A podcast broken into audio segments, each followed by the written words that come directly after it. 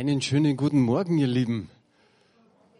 Ist doch richtig schön jetzt, oder, wenn wir wieder singen dürfen. Zwar noch mit Maske, aber trotzdem, das ist schon ein kleiner Fortschritt und ich denke, das wird in der nächsten oder in der übernächsten Woche vielleicht nochmal Lockerungen geben und dann können wir ohne Maske singen. Da hoffe ich drauf, das wäre richtig gut.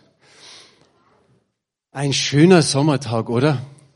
Was hat der Peter vorher gesagt? Äh, gut, dass ihr nicht beim Baden seid, am See seid. Da haben wir immer noch Gelegenheit ab Mittag. Und ich möchte mich einfach an der Stelle mal bedanken für eure Dienste, die ihr in der Pandemie getan habt. Das ist nicht so selbstverständlich. Es ist richtig gut, was ihr gemacht habt, eben eure Dienste ausgeführt. Aber da ist noch mehr. Ihr seid immer wieder eingesprungen, auch bei Diensten, sagen wir mal, die ihr sonst vielleicht nicht tut, oder für einen anderen aus eurer Gruppe, der während der Pandemie jetzt nicht hier erschienen ist. Und dann ist es oft doppelte Arbeit. Und ich kann euch einfach nur sagen, meinen herzlichen Dank. Das macht Gemeinde aus, so funktioniert Gemeinde und es tut richtig gut. Meine Predigt heute Morgen heißt, welche Erinnerungen bewahrst du? Haben wir die Überschrift, welche Erinnerungen bewahrst du? Da gibt's Menschen, die können sich jeden Namen merken. Da lachen manche. Da gibt's Menschen, die können sich jeden Geburtstag merken. Sogar noch das, sagen wir, das Geburtsjahr. Und da gibt's Menschen, die können sich, sagen wir, alle Ereignisse oder Erlebnisse einfach mal so aufrufen. Kürzlich habe ich mit jemandem telefoniert. Die Person hat dann gesagt, du warst doch am siebzehnten Februar für zwei Wochen neunzehnhundertneunundneunzig im Krankenhaus. Es war echt so, aber ich, ich hätte noch gewusst, Februar neunundneunzig, aber sogar noch den Tag und die Tage. Und da war noch eine ganze Menge Schnee. Da war ein richtiges Schneechaos. Ich dachte, wow. Welche Erinnerungen bewahrst du? Ist es vielleicht ein ganz ein besonderer Geburtstag? Ich sage mal so der, der achtzehnte, wo man endlich in Anführungsstrichen erwachsen ist. Oder vielleicht ist es auch der fünfzigste gewesen.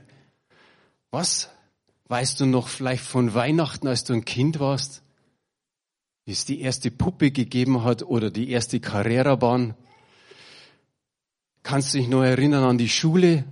An deinen ersten Lehrer, vielleicht auch an deine erste Arbeitsstelle, vielleicht auch an deinen ersten Kuss. Ich glaube, da können sich die meisten erinnern. Das erste Mal verliebt sein. Und dann gibt's auch negative Sachen. Kannst dich noch an deine erste Ohrfeige erinnern? Kannst dich noch erinnern an deine schlechten Noten in der Schule? Mein Vater hat letztes Mal gesagt, nein, einen Sechser habe ich nicht gehabt. Aber Fünfer ist ja auch schon nicht gut. Vielleicht gab es irgendwelche schlechten Beurteilungen an deinem Arbeitsplatz, sodass du nicht gut wechseln konntest in einer anderen Arbeitsstelle. Vielleicht sind es seelische Niederlagen gewesen, vielleicht körperliche Niederlagen. Welche Erinnerungen pflegst du? Schauen wir uns mal die erste Bibelstelle an. Das ist von David, der Psalm dreiundsechzig, Vers sieben. Da steht, wenn ich in meinem Bett liege, denke ich über dich nach. Die ganze Nacht sind meine Gedanken bei dir. Und David meint natürlich den Herrn. Die ganze Nacht sind seine Gedanken beim Herrn. An was denkst du, wenn du im Bett liegst und wach bist und eigentlich gerne schlafen möchtest?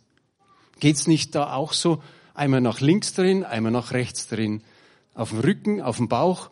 Dann stehen wir auf, dann gehen wir auf die Toilette, dann beim nächsten Mal gehen wir ans Fenster, macht's zu, beim nächsten Mal stehen wir wieder auf und macht's auf. Und irgendwie geht, geht nichts. Man kann nicht schlafen. Und dann denkt man so eigentlich in erster Linie, Herr, lass mich bitte schlafen. Vielleicht, also so geht's mir zumindest, dass man dann den einzigen Gedanken an den Herrn hat, bittchen, lass mich schlafen.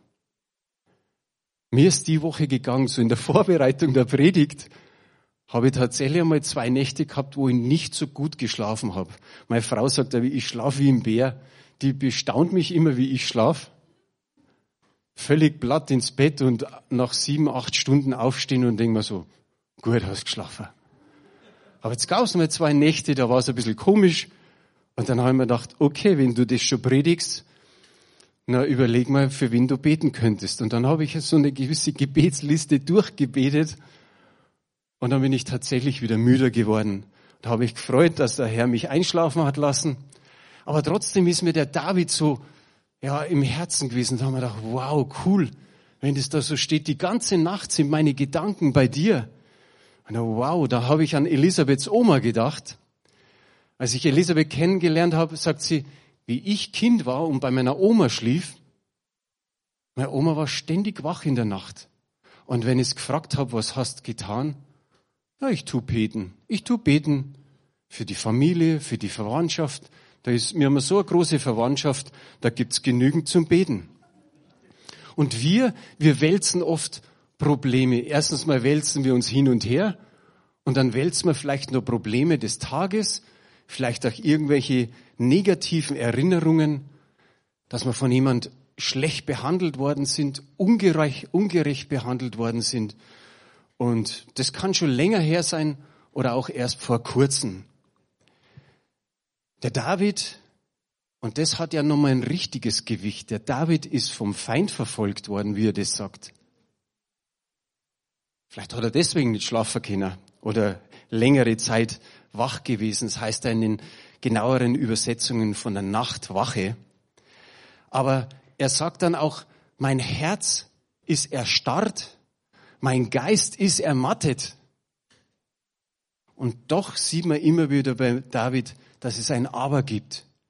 Im nächsten Psalm, den wir uns anschauen, das ist Psalm hundertdreiundvierzig, Vers fünf. Da heißt es einfach, ich gedenke an die längst vergangenen Tage, rufe mir alle deine Taten in Erinnerung und sinne nach über die Werke deiner Hände. Diese Erinnerungen hat der David gepflegt. Er hat sich einfach mal so alle Taten von Gott hervorgerufen und das hat ihn wahrscheinlich auch in seinem Herzen wieder getröstet. Er wusste, Gott wird mir helfen, dass der Feind besiegt wird. Er wird mir helfen, dass ich immer wieder bei ihm sein kann, ihm vertrauen kann, die Zuflucht bei ihm finde. Er wird mich führen und leiten. Er wird mich innerlich beleben. So drückt das aus. Er belebt mich.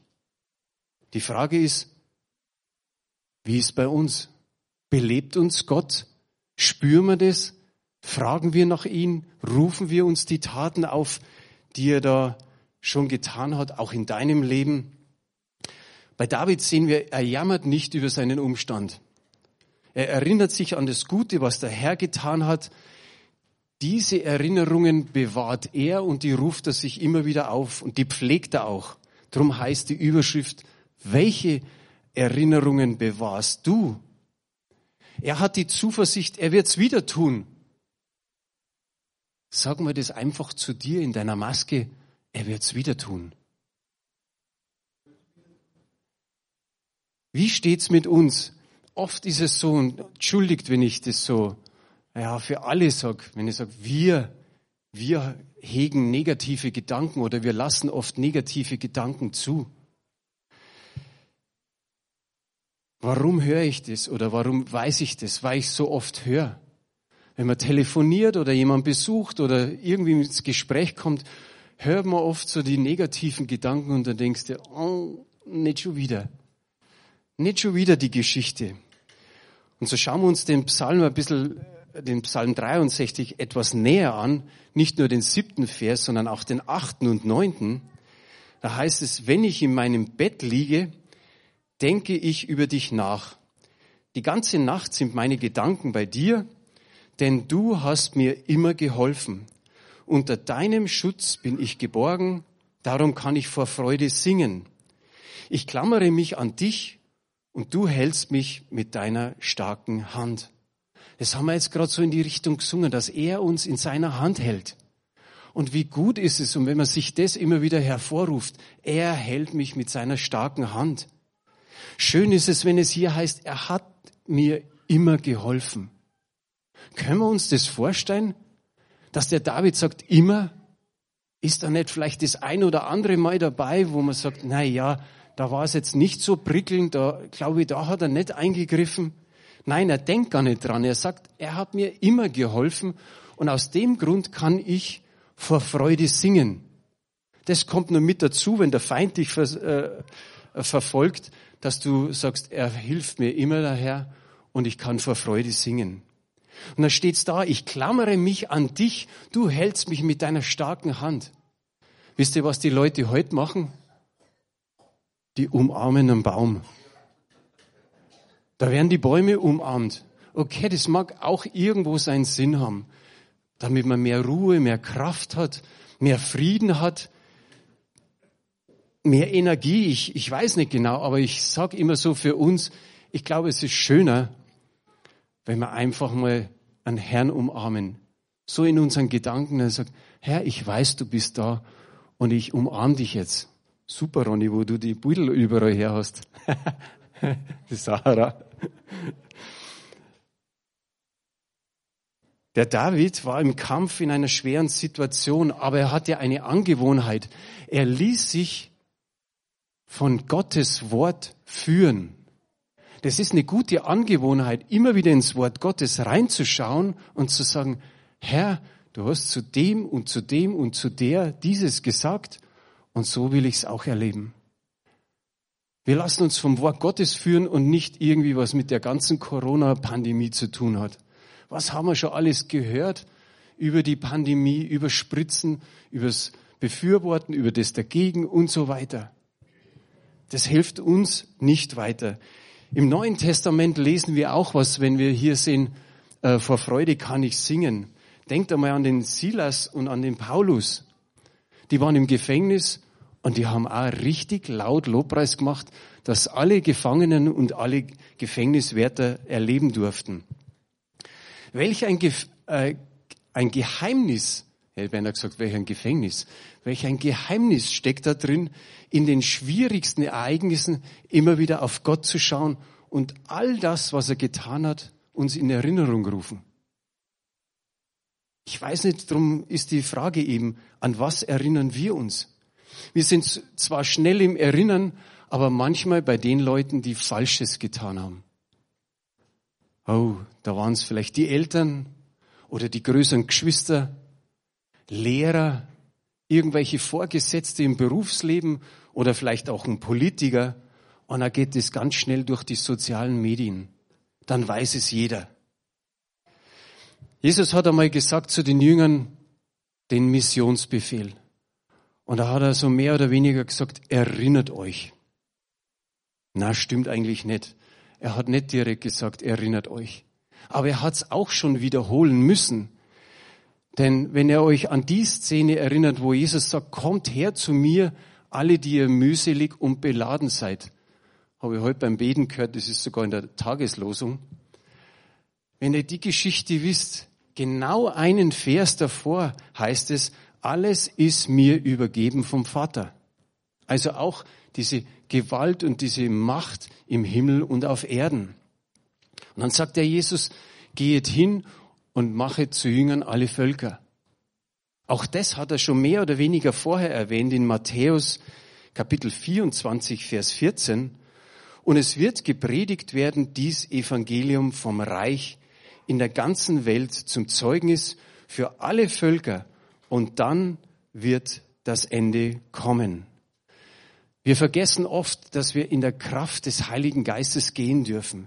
Dass uns der Heilige Geist führt, wie David und wie den Paulus. Und jetzt schauen wir uns schnell den Hebräerbrief an. Hier wird der Jeremia zitiert in Kapitel einunddreißig. Der Hebräer sagt, der neue Bund, den ich dann mit meinem Volk schließen werde, wird ganz anders aussehen, spricht der Herr. Ich schreibe mein Gesetz in ihr Herz, es soll ihr ganzes Denken und Handeln bestimmen. Wie wichtig ist es, dass wir die Bibel haben und dass wir die im Herzen tragen und dass unser ganzes Denken und Handeln immer wieder von der Bibel her bestimmt ist, so wie es da steht. Im neuen Bund heißt es auch, ihres, ihrer Sünden will ich nicht mehr, will ich mich nicht mehr erinnern. Wir selbst, wie ich vorher gesagt habe, wir sind so schnell oft bei Schuldzuweisungen. Vergessen, dass der Herr die Welt so geliebt hat, dass es einen eingeborenen Sohn gab. Wir vergessen nicht, wer schlecht zu uns war. Oft pflegen wir das, oft begießen wir das noch. Und dann kann es sein, dass, dass wir so eine Pflanze des Nachtragens, so eine Pflanze der Bitterkeit entwickeln, bloß weil jemand mal was Falsches gesagt hat zu uns. Gott erinnert, erinnert sich nicht an unsere Sünden, aber wir erinnern uns, wer sich an uns versündigt hat. Erinnere dich, wie viel Gutes eine Person gesagt hat und was passiert, wenn es mal irgendwie was Schlechtes sagt. Wie schnell kippt man da? Und ich, ich stelle mir das dann immer so vor, wie schlimm ist es, wenn dann da ein gewisser Knatsch ist, so ein, so ein kleiner Streit ist, so eine Meinungsverschiedenheit einfach da ist. Und irgendwann stirbt die andere Person. Man hat sie nicht vergeben, man Man wünscht sich eigentlich die Person dann nochmal und sagt, Mensch, wegen so einem kleinen Streit. Lieber hätte man nochmal dreimal einen Streit und die Person wäre noch da. Erinnern wir uns lieber, wie Gott uns errettet, wie er uns liebt, wie er uns versorgt und wie er uns heilt und auch schon geheilt hat. Hat irgendjemand von euch schon mal seelische Heilung empfangen vom Herrn? Also ich, ja. Und da ging eine Menge Hände hoch. Wie wunderbar ist. Gott hat uns geheilt und heilt uns immer wieder. Wer hat körperliche Heilung schon mal erlebt? Genauso viel. Können wir einfach nur sagen, preis den Herrn. Danke für all diese Zeichen und Wunder, die Gott geschenkt hat. Ob es was Kleines war oder was Größeres. Und darum können wir dann immer wieder sagen, der passt, der Psalm. Psalm hundertdrei, die Verse zwei bis fünf. Lobe den Herrn, meine Seele, und vergiss nicht, was er dir Gutes getan hat, der dir alle deine Sünde vergibt und heilet alle deine Gebrechen, der dein Leben vom Verderben erlöst, der dich krönet mit Gnade und Barmherzigkeit, der deinen Mund fröhlich macht und du wieder jung wirst wie ein Adler. Erinnere dich, vergiss es nicht, deine Sünden sind dir vergeben. Du hast ewiges Leben. Du stehst nicht mehr vor dem Gericht Gottes. Du kannst sagen, ich bin in und lebe in der Gotteskindschaft. Du hast einen Platz im Himmel sozusagen reserviert. Es bleibt deine Freude im Herrn und du hast Frieden mit dem Herrn geschlossen. Wie schön ist es, da unsere Seele immer wieder irgendwie zu erinnern. Nicht, dass wir die Kleinigkeiten vergessen, sondern dass wir auch die Kleinigkeiten immer wieder in Erinnerungen rufen. Und so wie der Psalm hundertdrei, der erhält hier ein Selbstgespräch, der, der David. Er spricht zu seiner Seele und sagt, vergiss es nicht. Und dann zählt er auf und im Endeffekt muss er seine Seele mal wieder ein bisschen ermuntern, ein bisschen aufpäppeln. Die hat vielleicht schon wieder groß gejammert. Und der Herr sagt, äh, und du sagst, schau mal, was wir alles Gutes schon erlebt haben. Die Bibel ist voll von einem Vergiss nicht und auch von einem Erinnere dich. Gut, wir haben die Konkordanz, aber es steckt viel, viel mehr in der Bibel drin, als wie, dass man nachschaut, was steht unter Vergessen oder unter Erinnern. Fast jeder Briefschreiber schreibt davon. Immer wieder werden die Gemeinden angeschrieben oder die Zerstreuten und dann schreibt man hin, vergiss nicht. Schauen wir beim Paulus im zweiten Timotheusbrief, Kapitel eins, die Verse fünf und sechs. Denn ich erinnere mich des ungeheuchelten Glaubens in dir, der zuerst in deiner Großmutter Lois und deiner Mutter Eunike wohnte, ich bin aber überzeugt, auch in dir. Aus diesem Grund erinnere ich dich, die Gnadengabe Gottes anzufachen, die in dir durch das Auflegen meiner Hände ist. Der Paulus muss sich selber erinnern. Ich erinnere mich, da war doch noch mal was. Und auch zum äh, Timotheus sagt er, ich erinnere dich. Und jetzt erinnere ich euch mal so, wenn wir diesen Text anschauen, was tut er mit euch? Ist da irgendwas an Gnadengabe in dir, das vielleicht schlummert, das wieder neu angefacht werden muss? Wo du sagst, das hatte ich einmal. Ja, früher, das war alles so gut. Oder da hat der Herr durch mich gewirkt. Überleg mal, was das alles war und fach selber das Ding neu an. Er sagt hier, dass der Timotheus das anfachen soll. Nicht irgendein anderer, sondern fach das nochmal neu an. Dass der Geist Gottes durch dich spricht, dass, dass du vielleicht ein prophetisches Wort hast. Irgendeine Gabe aus dem ersten Korintherbrief, wo sie aufgelistet werden, die Geistesgaben. Dass du Menschen helfen kannst, dass du, so wie es im Korintherbrief auch heißt, zum Nutzen aller für die Gemeinde wirken kannst. Überleg mal, erinnere dich, was da vielleicht schon passiert ist und wieder neu passieren soll. Gehen wir zum nächsten, im, im Psalm achtundsiebzig. Das ist mehr so ein trauriger Rückblick, wie die Vorfahren die Werke Gottes vergessen hatten. Aber auch wird berichtet, wie der Herr mit voller Gnade wieder sie errettet hat. Anfängt, es fängt an mit, mit Vers elf. Sie vergaßen seine großen Taten. Alle Wunder, die er sie mit eigenen Augen hatte sehen lassen. Was hast du alles schon mit deinen eigenen Augen gesehen?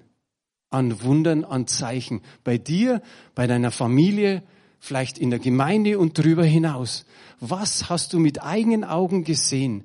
Ruf dir das einmal in Erinnerung. Ob das bei einer Predigt war, ob das bei einer Konferenz war, irgendein Seminar, vielleicht auch im Bibel-T V oder auf YouTube. Was hast du gesehen, wie Gott wirkt? Ruf dir das in Erinnerung und freu dich über die ganze Sache. In Vers fünfunddreißig kommt dann das, das Bessere, sag jetzt mal, dann erinnerten sie sich, dass er ihr Beschützer war, der Höchste, der sie befreit hat. Wow, man kann es fast gar nicht vorstellen. Sie mussten sich erinnern, dass Gott ihr Beschützer war. Müssen wir uns erinnern, dass Gott uns an vielen Stellen beschützt und bewahrt hat? Ich hoffe nicht. Ich hoffe, das ist ganz klar so in uns drin. Welche Erinnerungen bewahrst du? zweiter Petrus drei, Vers eins. Das ist nun mein zweiter Brief an euch, liebe Freunde. Ich wollte euch wieder an so manches erinnern, damit ihr auch in Zukunft aufrichtig und standhaft bleibt. Auch für uns ist es wichtig, aufrichtig und standhaft zu bleiben in dieser schwierigen Zeit. Und dann sagt er, vergesst nicht, was die Propheten Gottes alles gesagt haben, was die alles weitergegeben haben. Und dann sagt er, erinnert euch, was Jesus Christus den Aposteln gesagt hat und was die euch wiederum gesagt haben. Und dann kommt's. Dann erzählt er in der Geschichte, es werden Menschen auftreten. Die sind krass, die sind nicht heilig und die machen sich über alles lustig und sie spotten und sie treiben ihre Begierden. Und beim Spotten sagt er, sie werden euch fragen, wo ist denn euer Christus? Wo ist er denn? Die Vorväter haben schon erzählt und es ist nichts passiert. Wo ist denn jetzt Jesus? Wo, wo kommt er denn nochmal? Vielleicht habt ihr einiges auch schon mal so in die Richtung abgekriegt. Da schreibt der Petrus, wenn Gott es anordnet, wird das Feuer sie am Tag des Gerichts vernichten und er wird sein Urteil über alle Gottlosen sprechen. Und dann kommen die Verse acht und neun, wenn es da heißt, doch eins dürft ihr dabei nicht vergessen, liebe Freunde. Was für uns ein Tag ist, das ist für Gott wie tausend Jahre. Und was für uns tausend Jahre sind, das ist für ihn ein, wie ein Tag. Wenn manche also meinen, Gott würde die Erfüllung seiner Zusage hinauszögern, dann stimmt das einfach nicht. Gott kann sein Versprechen jederzeit einlösen, aber er hat Geduld mit euch und will nicht, dass auch nur einer von euch verloren geht. Jeder soll Gelegenheit haben, zu Gott umzukehren. Und wie wichtig ist das? Vor kurzem hat die Renate jemanden mitgebracht. Und ich habe sie so gefragt, wie, wie kam es dazu? Und dann sagt sie, ja, ich war einfach so unterwegs, habe so unsere Kärtchen verteilt, kam mit der ins Gespräch und habe gesagt, komm doch mit in den Gottesdienst. und sie ist mit in den Gottesdienst gekommen. So leicht geht's manchmal. Ich weiß, dass es auch an manchen Stellen schwierig ist, aber es ist unsere Aufgabe, Menschen von Jesus zu erzählen und sie einzuladen. Noch ein letztes. Manchmal tun wir uns schwer, dass wir Enttäuschungen hinter uns lassen. Stimmt's? Es ist echt manchmal wirklich schwer. Und dann kehren wir mit unseren Gedanken immer wieder in die Vergangenheit zurück, um uns vorzustellen, wie wäre die Situation ausgegangen, wenn wir anders reagiert, anders geredet hätten, anders getan hätten. Das ist echt ein Problem. Und schau dir mal an, was Gott zu Samuel sagt. Im ersten Samuel sechzehn, Vers eins. Und der Herr sprach zu Samuel, wie lange trägst du Leid um Saul, den ich verworfen habe, dass er nicht mehr König sei über Israel. Fülle dein Horn mit Öl und geh hin. Ich will dich senden zu dem Bethlehemiter Isai, denn unter seinen Söhnen habe ich mir einen zum König ersehen. Wie lange trägst du Leid um Saul? Leid zu tragen ist kontraproduktiv und wir werden die Vergangenheit nicht verändern können. Aber während der Samuel sich noch beklagt hat, ist Gott schon einen Schritt weiter gewesen. Er ist schon eine Etappe vorwärts gegangen und hat gesagt, hey, ich habe mir schon einen anderen ausgesucht. Ich habe schon einen anderen. Ich will den oder ich will einen von den Söhnen des Bethlehemiters Isai. Und das ist das Wunderbare, dass Gott dann auch zu ihm sagt, ich will dich senden. Er lässt den Samuel nicht einfach so stehen, okay, der ist traurig, der trägt Leid um den Saul, aber er lässt ihn in dieser Situation nicht stehen, sondern in seinen Aus- äh, Anweisungen sehen wir, dass er diesen Propheten neu mobilisiert und ihn eigentlich so aus dieser ganzen Melancholie herausreißt. Und dann geht's weiter. Es geht eigentlich, es gibt eigentlich nur den einen Weg, der gangbar ist, und es ist nach vorne. So wie ich vorher gesagt habe, verliere keine Zeit damit, über deine Fehlschläge der Vergangenheit nachzudenken. Ich sag's nochmal, verliere keine Zeit damit, über deine Fehlschläge der Vergangenheit nachzudenken. Da kommt nichts Gutes dabei raus. Da, wo du ja gesagt hast, okay, ja, hättest vielleicht Nein sagen sollen. Da, wo du Nein gesagt hast, hättest Ja sagen sollen. Es war eine falsche Entscheidung. Aber wie viele falsche Entscheidungen haben wir in unserem Leben schon gehabt? Und es musste weitergehen.